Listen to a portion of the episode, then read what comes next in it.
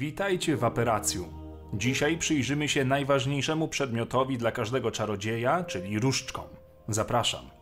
Różdżka jest to magiczny instrument, za pomocą którego czarodziej kieruje swoje magiczne moce, aby scentralizować efekty zaklęcia. Uważa się, że jest to przedmiot, który ma duszę i to on wybiera sobie właściciela. Najbardziej znanymi wytwórcami różdżek są Ollivander w Wielkiej Brytanii, a w Europie Wschodniej Gregorowicz. Każda różdżka stworzona jest z określonego rodzaju drewna, które otacza rdzeń z magicznej substancji. Choć istnieje możliwość, że różdżka pochodzi z tego samego drewna lub jej rdzeń pochodzi od tego samego zwierzęcia, to takowe różdżki nigdy nie będą takie same. Po śmierci właściciela różdżki są często chowane lub palone. Każda z nich jest wyjątkowa, jej charakter zależy natomiast od rodzaju drewna i rdzenia, z którego jest stworzona. Istnieje dziedzina zajmująca się magicznymi właściwościami różdżek, w której używa się celtyckiego kalendarza drzew. Kalendarz ten przypisuje do każdego miesiąca towarzyszące mu drzewo, co ma odniesienie do powiązań między różdżkami i ich właścicielami.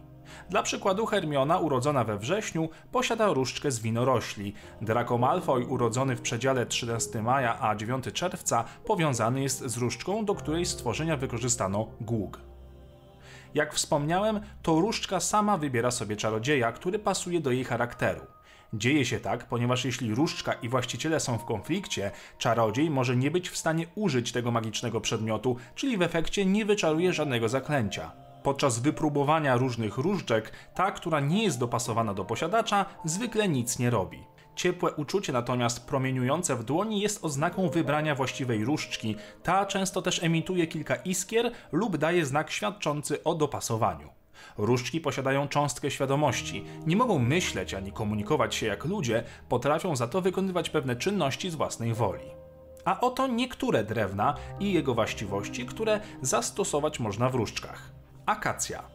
Drewno to tworzy podstępne różdżki, które często odmawiają współpracy z czarodziejami nie będącymi ich właścicielami, także ciężko jest wyczarować nimi potężne zaklęcie, nie będąc doświadczonym, utalentowanym magiem. Cedr. Cedrowa różdżka najlepiej rozumie się z czarodziejami bystrymi i spostrzegawczymi. Jak zauważył Ollivander, ilokroć spotykał się z kimś, kto nosi cedrową różdżkę, ten cechował się niezwykłą siłą charakteru i lojalnością. Czarny bez. Najrzadszy rodzaj drewna noszący złą reputację. Mówiono, iż przynosi pecha. Różdżki z bzu opanowuje się najtrudniej, zawierają one wielką moc, ale lekceważą każdego, kto nie jest ich prawowitym właścicielem. Ostrokrzew. Drewno to ma magiczne właściwości lecznicze i uważa się, że odstrasza zło. Pomocne może być dla czarodziejów, którzy potrzebują pomocy w przezwyciężaniu gniewu i porywczości. W różdżce znaczenie ma również rdzeń. Oto przykładowe rdzenie. Włos jednorożca. Rdzeń ten jest najmniej podatny na wahania i blokady. Różdżki takie są z natury nastawione na dobro i trudno je zwrócić w stronę czarnej magii. Włos jednorożca sprawia, że są najwierniejsze ze wszystkich różdżek i pozostają silnie przywiązane do swojego właściciela. Włókno smoczego serca. Z reguły włókno smoczego serca wykorzystywane jest do tworzenia różdżek o największej mocy i zdolnych do wykonywania najbardziej ekstrawaganckich zaklęć. Smocze różdżki uczą się szybciej niż inne i chociaż nie są tak lojalne jak te z włosem jednorożca, silnie łączą się z aktualnym właścicielem. Różdżka ta nie będzie stawiała większych oporów, gdy zostanie zwrócona ku czarnej magii. Pióro Feniksa. Najrzadszy typ rdzenia. Pióra Feniksa są zdolne do korzystania z największego zakresu magii, chociaż praca z nimi jest czasochłonna. Wykazują silną inicjatywę i czasami działają z własnej woli. Jest to cecha, której nie lubi większość czarodziejów.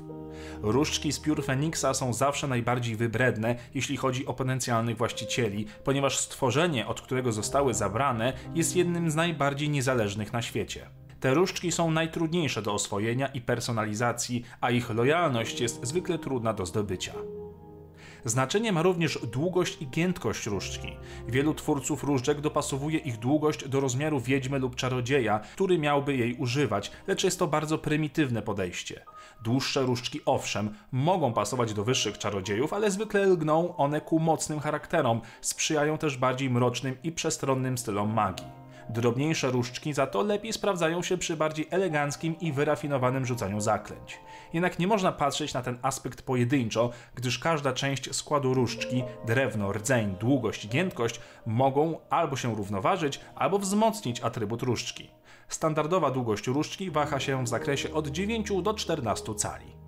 Elastyczność lub sztywność różdżki oznacza stopień zdolności adaptacji i chęć zmiany, którą posiada różdżka i właściciel. Chociaż ponownie ten czynnik nie powinien być rozpatrywany oddzielnie od drewna, rdzenia i długości różdżki, ani doświadczenia życiowego właściciela. Różdżki mogą przyjąć nowych panów. Kiedy właściciel zostanie rozbrojony, ogłuszony lub zabity, różdżka może zmienić właściciela na napastnika. Jednak większość różdżek jest przywiązana do swoich panów i nie będzie łatwo zaprzestać tej lojalności. Co więcej, różdżki zabrane siłą lub skradzione bez atakowania właściciela nie zmienią swojej przynależności. Zaklęcia i obrażenia fizyczne mogą nieodwracalnie uszkodzić różdżkę, niszcząc lub znacznie zmniejszając ich magiczne zdolności. Próby naprawy różdżki nie będą skuteczne, a różdżka może ponownie pęknąć podczas wykonywania magii, a nawet strzelić wstecz, jak to ma miejsce w przypadku różdżek zakleszczonych zaklęciem.